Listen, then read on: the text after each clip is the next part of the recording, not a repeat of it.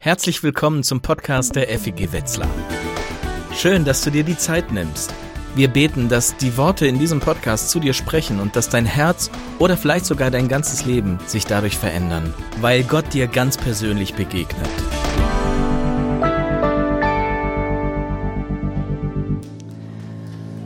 Aus Psalm sechzehn, ein Lehrpsalm Davids. Bewahre mich, Gott, denn bei dir finde ich Zuflucht. Ich sage zum Herrn, du bist mein Herr, nur bei dir finde ich mein ganzes Glück. Ich freue mich über alle, die zu Gottes heiligem Volk gehören. An ihnen zeigt sich Gottes Herrlichkeit. Die sich aber vor einem anderen Gott niederwerfen, bereiten sich selbst zahlreiche Schmerzen. Mit ihren Opfern, dem Blut, das sie ihrem Gott darbringen, will ich nichts zu tun haben. Die Namen ihrer Götzen will ich nicht in den Mund nehmen. Und mein Erbe ist der Herr selbst. Was du mir für mein Leben geschenkt hast, ist wie ein fruchtbares Stück Land, das mich glücklich macht. Ja, ein schönes Erbteil hast du mir gegeben. Ich preise den Herrn, weil er mich beraten hat. Selbst nachts weiß mein Gewissen mich zurecht.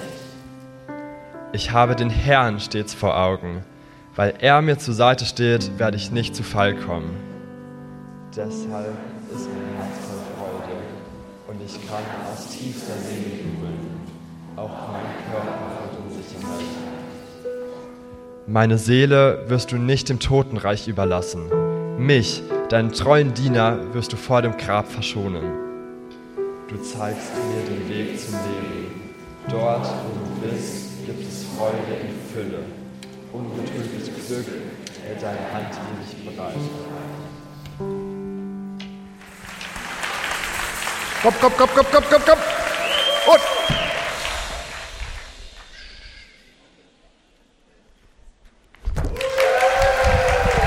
Und! Das wäre doch was! Das wäre doch so ein neuer Dienst in den Gottesdiensten. Der Warm-Upper. So kurz vor dem Gottesdienst, wenn alle noch quatschen. Es geht los.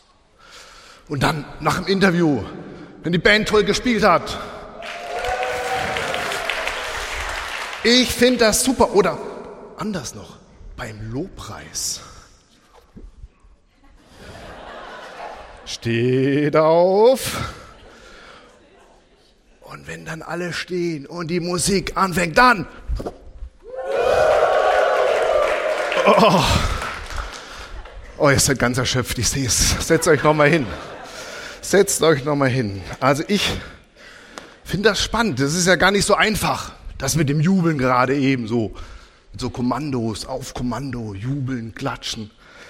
Aber ich frage mich, was ist das eigentlich? Das Jubeln, unser Problem mit dem Jubeln. Jubeln, das ist erstmal ein Ausdruck von Freude. Und das ist ein lauter Ausdruck. Jubeln kann man nicht leise. Du kannst es wunderbar bei kleinen Kindern beobachten. Die freuen sich nicht still über ein Geschenk. Die freuen sich nicht still über ein Eis, sondern die schreien Ja! Hurra! Oder wenn du nach Hause kommst, Papa! Sie jubeln, sie jauchzen, sie lachen, sie lassen ihrer Freude freien Lauf. Und das steckt an. Ich finde, Jubeln ist einfach herrlich, total befreiend. Jubel setzt Glückshormone frei. So ein Torjubel in der Nordkurve des Volksparkstadions. Dopamin pur. Leider hat sich, sage ich mal, in der Geschichte der Christenheit dieses Schild, was die Gottesdienste angeht, nicht so sehr durchgesetzt, sondern also eher das hier. Also bei mir war das so, in meiner Kindheit. Das war das typische, die typische Handbewegung im Gottesdienst. Psst, das war klar, da muss man still sein. Sonst wacht noch jemand auf. Psst. Und natürlich ist es wichtig, vor Gott still werden zu können. Aber jubeln, jauchzen oder mit einem noch einem alten Wort, frohlocken, das ist urbiblisch. Das kommt in der Bibel immer wieder vor. Im Psalm sechzehn, da heißt es, ich kann aus tiefster Seele jubeln. Der Beter jubelt. Er jauchzt aus tiefster Seele. Und ich frage mich, warum? Warum jubelt er? Die Antwort ist ganz einfach. Er hat geerbt. Stell dir mal vor, das Testament wird geöffnet, alle sitzen gespannt da, es gibt zwölf Erben und einer nach dem anderen bekommt ein schönes, großes Stück Land. Und dann ist der Zwölfte an der Reihe. Und es heißt, du, du erbst Gott. Jeder bekommt ein Stück Land und du, du erbst Gott. Und der zwölfte Erbe, der jubelt aus tiefster Seele. Hurra! Ja! Ja! Ich erbe Gott. Und ich stelle mir vor, was er am Abend seiner Frau erzählt hat. Sie so, na sag schon, was haben wir geerbt? Was haben wir geerbt? Und er, Gott. Und er jubelt und er strahlt wie ein Honigkuchenpferd. Diese Szene wird tatsächlich in der Bibel so beschrieben. Es ist die Geschichte der Landpfandheilung nach der Befreiung aus Ägypten im Buch Josua. Elf bekommen Land, der zwölfte, Levi, nicht. Er erbt nur Gott. Er wird für den Dienst am Tempel zuständig sein, für die ganzen Gottesdienste, für die großen Feste. Er wird von Spenden leben, von Abgaben. Und er jubelt. Ja, ich, ich erbe Gott. Mal Hand aufs Herz. Stell dir mal vor, du wärst Levi. Und du erbst Gott.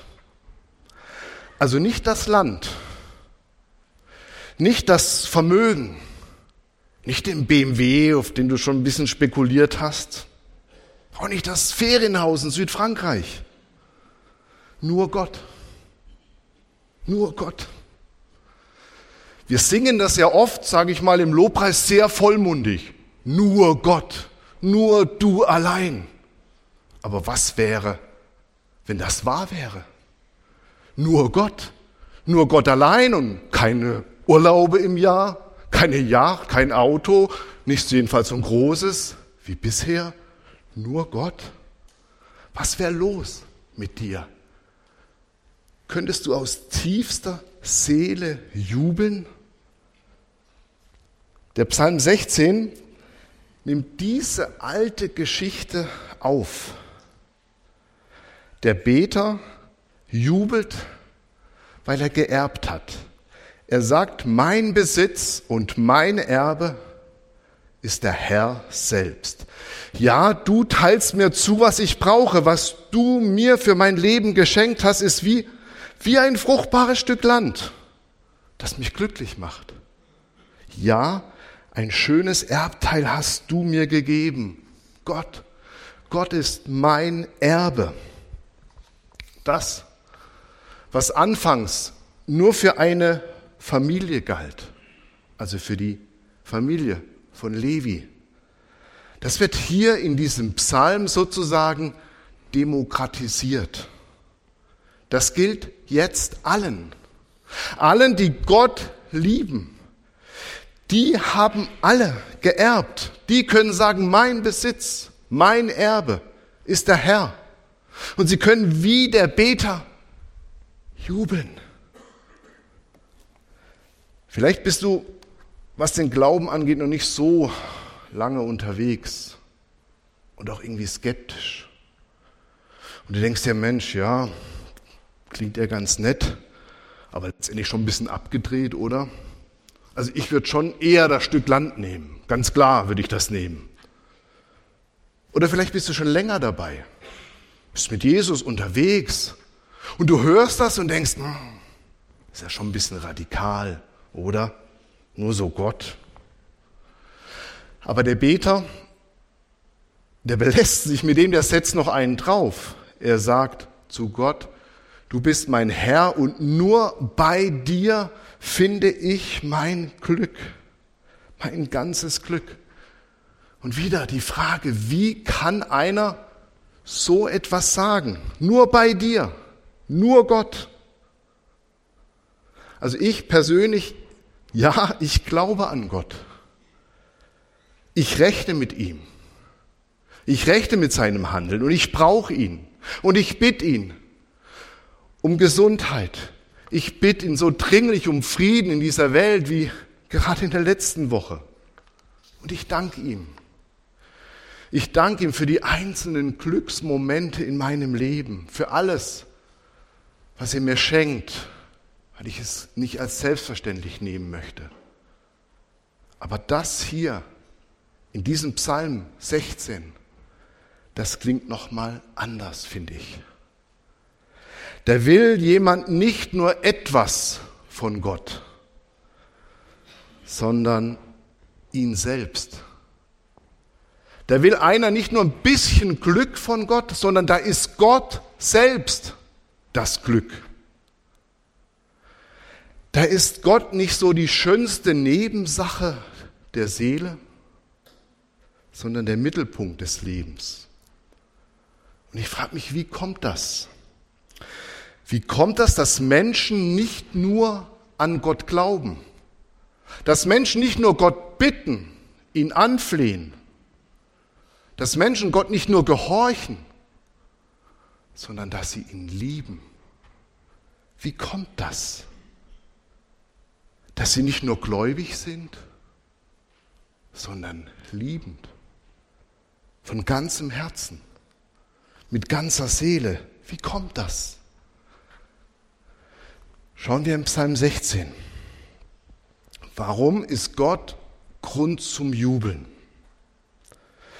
Das heißt, deshalb ist mein Herz voll Freude und ich kann aus tiefster Seele jubeln. Mein Herz freut sich, sagt der Beter, freut sich über Gott, über das, was er für mich tut, aber vor allem über Gott. Gott selbst ist pure Freude, ist Freude pur. Und ich denke an den Kaufmann, von dem Jesus erzählt, der so eine kostbare Perle gefunden hat. Und er flippt aus, verkauft alles, weil sie, diese Perle, bedeutet ihm mehr als alles andere. Gott ist Freude pur. Das ist nicht irgendwie so ein fernes Wesen. Gott ist Freude pur. Gott ist kein knallharter Gerichtsvollzieher, der es knallhart hier durchzieht und für Recht und Ordnung sorgt. Gott ist Freude pur. Und wir, wir sind seine Idee. Er investiert in uns, er investiert alles in uns. Seine Gaben schenkt er uns und er erträgt uns. Wo ich immer denke, hey Gott, wo nimmst du deine Geduld her? Mit Blick auf mich, auf uns. Er liebt uns. Und er liebt uns mehr, als ich mir das je hätte erträumen lassen. Jesus ist der Beweis. Nichts war Gott zu teuer. Nichts hat er zurückgehalten. Gott gab uns Jesus und mit Jesus gab er uns alles. Und wenn alles zerbricht, ist er dennoch da. Wenn bei dir im Leben gerade alles zerbröselt, er ist immer noch da und das kann nichts und niemand zerstören. Nichts kann dich von seiner Liebe trennen. Und wenn ich das so sage, dann, dann merke ich, das lässt mich nicht kalt. Auch wenn ich das schon oft gehört oder gesagt habe, aber wenn ich das wirklich mal verkoste, was ich da so sage, dann spüre ich, dass sich da in mir was regt, was bewegt, dass ich da anfange, einfach nur zu staunen. Wie kann Gott so zu mir sein? Ich merke, das wacht was mit mir. Diese unkaputtbare Zuneigung Gottes. Da kommt Liebe auf. Da kommt Freude auf mit Blick auf Gott. Der Beter, der freut sich über Gott und er freut sich auch über alle, die zu Gottes heiligem Volk gehören. Er sagt, an ihnen zeigt sich Gottes Herrlichkeit. Also er entdeckt, wer glaubt, ist nie allein. Gott ist da. Auch wenn ich ihn nicht fühle, er ist da. Und es sind noch andere da. Ich bin nicht allein unterwegs. Auch wenn sich das unter der Woche mal so anfühlt. Ich weiß, sonntags komme ich hierher und ich merke, ich bin nicht allein unterwegs. Da sind Menschen mit mir unterwegs und die unterstützen mich. Ich weiß nicht, wer dir so spontan einfällt. Also jemand, der dir Gottes Herrlichkeit, Gottes Geduld und Gottes Liebe widerspiegelt. So eine Weggefährtin in einer Zweierschaft, die dir wirklich immer wieder geduldig zuhört. Oder ein Freund, mit dem du die Schattenseiten deines Lebens offen besprechen kannst. Und wenn ich an solche Menschen in meinem Leben denke, dann merke ich, ja, da kommt Freude auf. Der Beter schaut auf Gottes Familie und er schaut auch auf die anderen. Auf die, die ihr Glück nicht beim Gott Israels suchen, so wie er.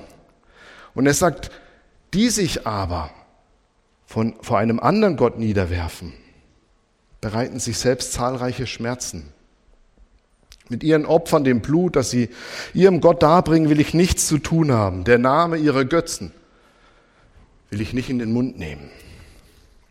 Ja, es gibt scheinbar Alternativen, Glücksalternativen. Die religiöse Sprache nennt die Götzen.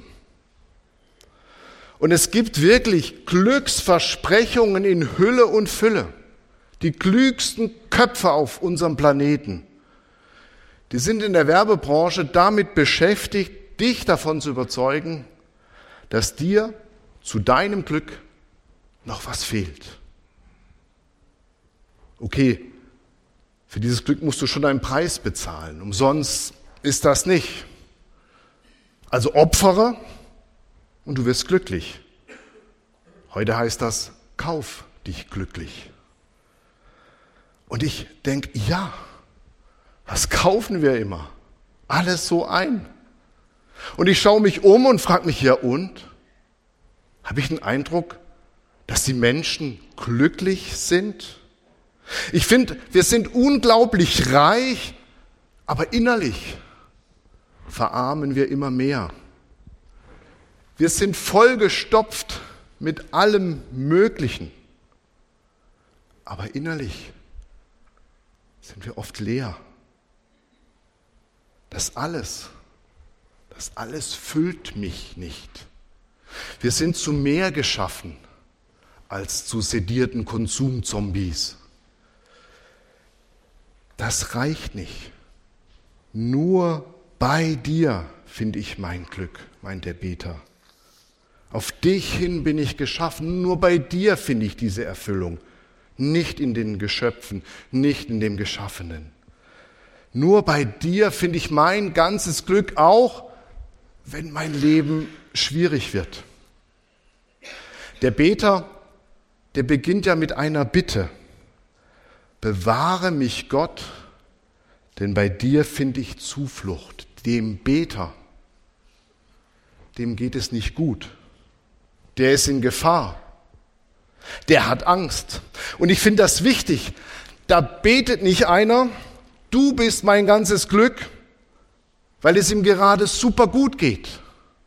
Dieser Psalm, der wird nicht nach drei Aperol Spritz irgend auf so einer Karibikinsel bei einem wunderbaren Sonnenuntergang gebetet. Dieser Psalm, dieser Beter, der hat kein leichtes Leben. Der ist in Not, der braucht Hilfe, der sucht Halt, der sucht Zuflucht, einen Zufluchtsort. Und er wendet sich an Gott. Wer ist dieser Beter? Die Überschrift von Psalm sechzehn ist ein Lehrpsalm Davids. Wörtlich, ein Miktam Davids. Und was dieses Wort Miktam heißt, das ist unbekannt. Das wissen wir nicht. Miktam Davids. Könnte ein Lehrpsalm sein, es könnte ein Lied Davids sein, eine Inschrift Davids. Luther übersetzt das mit ein güldenes Kleinod Davids. Wie auch immer. Was immer auch damit genau gemeint ist. Sicher ist, der Psalm wird König David zugeschrieben. Also diesem größten aller Könige Israels. Doch David ist auch ein Mensch mit vielen Brüchen in seinem Leben. David hat sich nicht immer im Griff. David lädt Schuld auf sich. David erlebt seine Beziehung zu seinen Kindern eigentlich fast durchweg als Scheitern. Und er zieht den Neid der anderen nur so an sich. Er ist immer wieder bösen Attacken ausgesetzt. Immer wieder muss er durch schwere Konflikte. Und die Frage ist, wo? Wo sucht er da Zuflucht? Was trägt da? Was gibt ihm Halt? Und David sagt, nur Gott. Nur Gott trägt da. Nur er gibt Halt. Nur Gott ist die Konstante in all den Veränderungen meines Lebens. Und nur er bringt mich da durch. Nur mit ihm, nur mit ihm habe ich Hoffnung, dass es noch gut werden kann.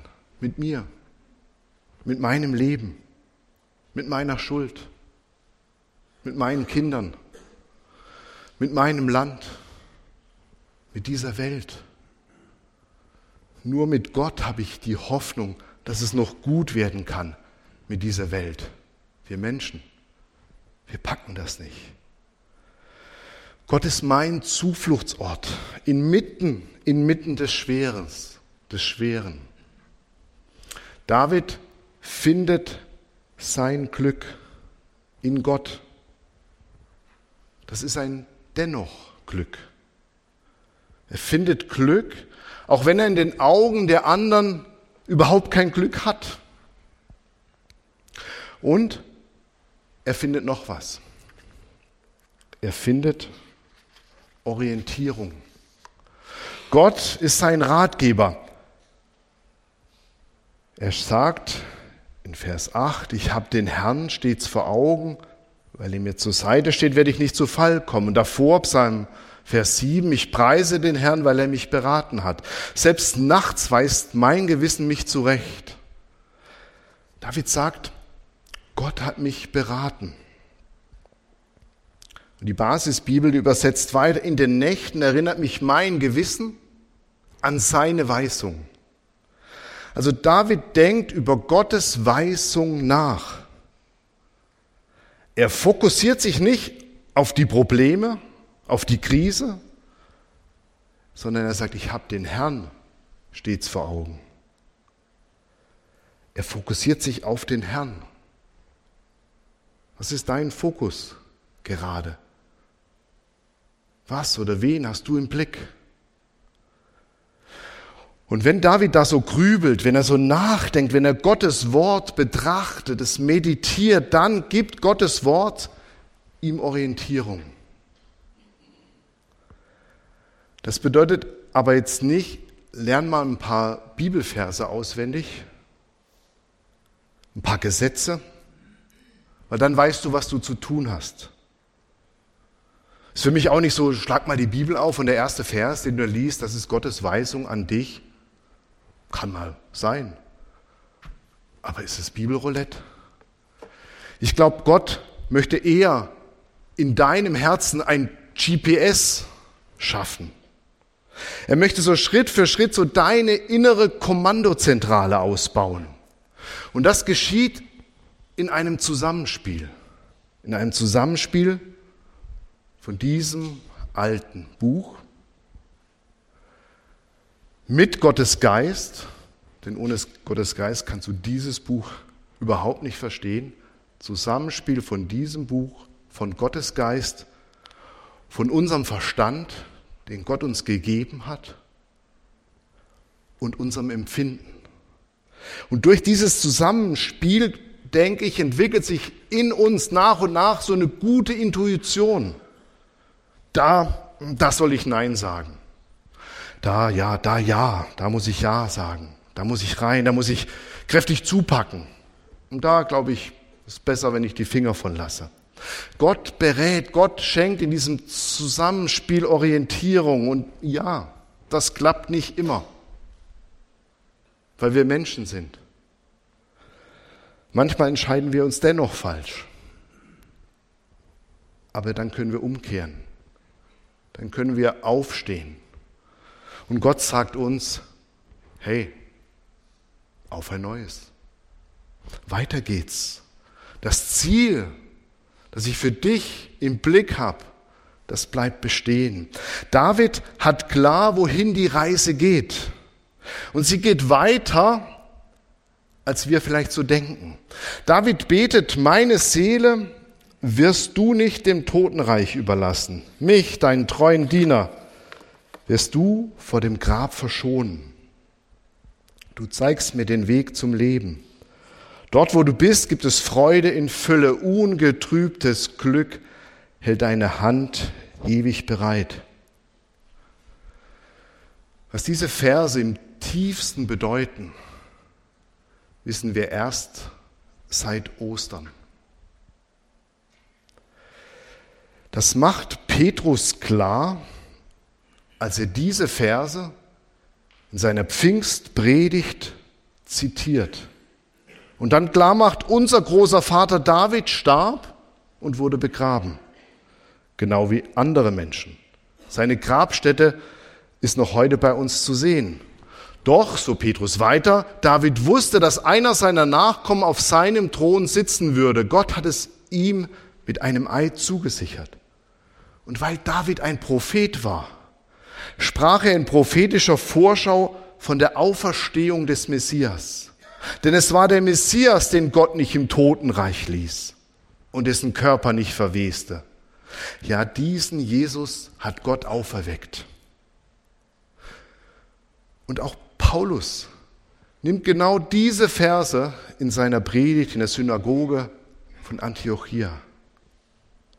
Für Petrus, für Paulus, für die ersten Christen waren die Psalmen sehr wichtig und von zentraler Bedeutung. Warum? Die Antwort findest du in Lukas vierundzwanzig, vierundzwanzig, vierundvierzig. Da wird gesagt, wie der Auferstandene seinen Jüngern sagt, alles, alles, was im Gesetz, bei den Propheten und den Psalmen über mich geschrieben steht, alles muss sich erfüllen. Also Jesus drückt seinen Jüngern gleichsam die Bibel und vor allem auch das Psalmbuch in die Hand und sagt, und jetzt sucht mich, sucht mich darin.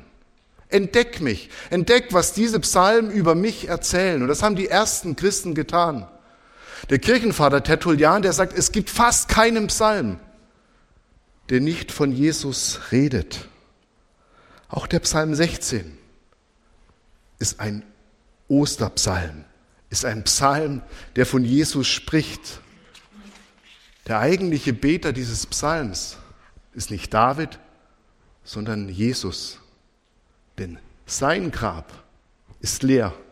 Der Herr ist auferstanden, er ist wahrhaftig auferstanden. Sein Körper ist nicht im Grab verwest. Und dieser Auferstandene sagt zu uns, weil ich lebe, werdet auch ihr leben. Unser Ziel heißt Leben. Leben. Jesus zeigt uns den Weg zum Leben. Er ist das Leben, das Leben in Person, in ihm finden wir Leben. Kein Leben in Luxus. Und er verspricht uns auch kein Leben nach unserer Agenda, wie wir es so gerne hätten, nach unseren Glücksvorstellungen, was wir so für Glück halten. Er verspricht uns kein Leben ohne Dellen, Kein Leben ohne Wunden, aber ein unzerstörbares Leben verspricht er uns. Ein wahres Leben, ein echtes Leben, ein ewiges Leben. Warum jubelt David aus tiefster Seele?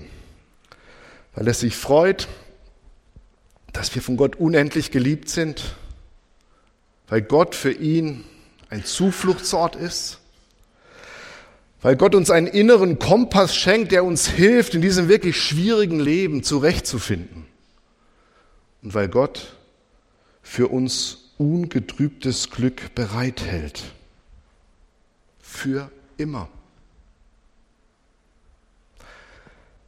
Was löst das bei dir aus? Vielleicht nichts und Schweigen. Vielleicht, ja, klingt ganz nett, so ein leichter Applaus, ein paar positive Worte angesichts all dem Negativen der Woche. Vielleicht lässt sich aufstehen, innerlich aufstehen, einen Schritt auf diesen Jesus hinmachen und umkehren zu ihm und bei ihm Leben zu suchen. Vielleicht auch Jubel. Okay, den müsste ich ja hören, weil jubeln kann man nicht leise. Aber wahrscheinlich nimmst du dich jetzt ein bisschen angesichts der anderen zurück. Was löst das in dir aus? Vielleicht auch ein Aber, ein großes Aber. Nur Gott. Und was ist denn mit all dem anderen Schönen auf dieser Erde? Nur Gott? Kein Coldplay-Konzert? Kein Roland-Kaiser-Konzert mehr? Kein E-Bike? Kein Spaß an der iWatch? Kein Eigenheim? Keine Schmetterlinge im Bauch? Keine tiefe Liebe zu den Kindern? Wirklich nur Gott? Ist das damit gemeint? Dietrich Bonhoeffer spricht von einer Grundmelodie. Er spricht von einem Cantus firmus. Cantus firmus, das ist also eine festgelegte Melodie. Und diese festgelegte Melodie, dieser Cantus firmus, wird von anderen Melodien umspielt. Das könnten jetzt Musikwissenschaftler noch mal besser rüberbringen, aber so ungefähr hoffe ich, dass ihr eine Ahnung habt. Und für Bonhoeffer ist die Liebe zu Gott und Gottes Liebe der Cantus firmus, die Grundmelodie, die unter allem liegt. Und alles Schöne, alles Wahre in unserem Leben, alles Gute bezieht sich als Kontrapunkt auf den Cantus firmus, auf die Grundmelodie. Bonhoeffer schreibt, Gott und seine Ewigkeit will von ganzem Herzen geliebt sein. Aber nicht so, dass darunter die irdische Liebe beeinträchtigt oder geschwächt würde. Aber gewissermaßen als Cantus firmus, zu dem die anderen Stimmen des Lebens als Kontrapunkt erklingen. Was kann das konkret heißen? Ich hatte ein Hochzeitspaar, die hatten sich aus Psalm sechzehn ihren Trauvers ausgesucht. Wir sagen zum Herrn, du bist unser Herr, nur bei dir finden wir unser ganzes Glück. Und ich war zuerst verwundert. Aber dann dachte ich, Mensch, ja, die beiden, die haben es kapiert. Und ich sagte ihnen in der Predigt, lasst in eurer Ehe Gottes Melodie, diesen Cantus firmus, laut erklingen. Das tut euch als Ehepaar gut. Denn wenn du nicht allein für das Glück des anderen zuständig bist, wenn der andere für dich nicht Gott sein muss, sondern ein Mensch sein kann, weil Gott für dich ein anderer ist, dann tut es euch gut. Gottes Liebe ist die Grundmelodie, die sich auf alles Schöne bezieht. Und Gott ist nicht so klein, dass er die Konkurrenz von Schmetterlingen im Bauch fürchten muss. Die Liebe zu Gott und die irdische Liebe, die sind nicht in Konkurrenz zueinander.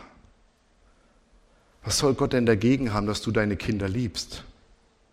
Wie könnte dieser liebende Gott so kleinlich sein, dir deine iWatch nicht zu gönnen? Gott gönnt das dir. Aber solange dir das Eigenheim attraktiver erscheint und mehr Glücksgefühle auslöst als Jesus, solange es für dich stärkere Gründe zur Freude gibt als Jesus, solange du Jubel vor allem mit der Nordkurve des Volksparkstadions verbindest und weniger mit Gott, so lange hast du noch nicht mal den Zipfel einer Ahnung ergriffen, wer Jesus ist, was Jesus tut, was durch ihn in dein Leben kommen will. Mir macht dieser Psalm sechzehn wirklich Lust, danach zu suchen, mich nach Jesus, nach seinem Leben auszustrecken. Und ich glaube, dieser Psalm, der kann mit ganzem Herzen erst, ja, vielleicht am Ende meines Lebens gebetet werden. Ich glaube, den richtig zu beten, ist Aufgabe meines Lebens. Aber ich will, ich will den auch so beten können, wie David, aus tiefster Seele.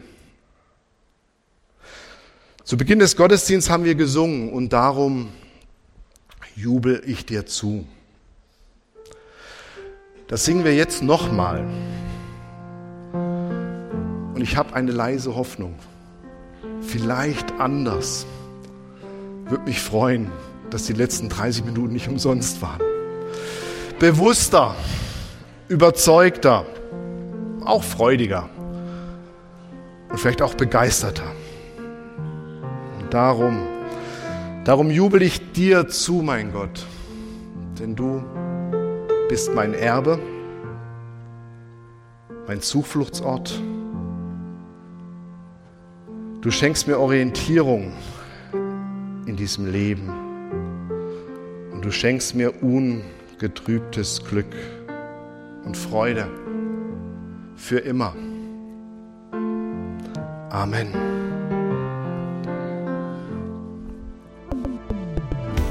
Wir hoffen, dass dich diese Predigt ermutigt und herausgefordert hat. Wenn du Fragen hast oder dich weiter mit uns connecten willst, dann schau doch auf unseren Social-Media-Kanälen vorbei oder nutze unsere Webseite f e g Bindestrich wetzlar Punkt d e. Wir freuen uns darauf, dich kennenzulernen.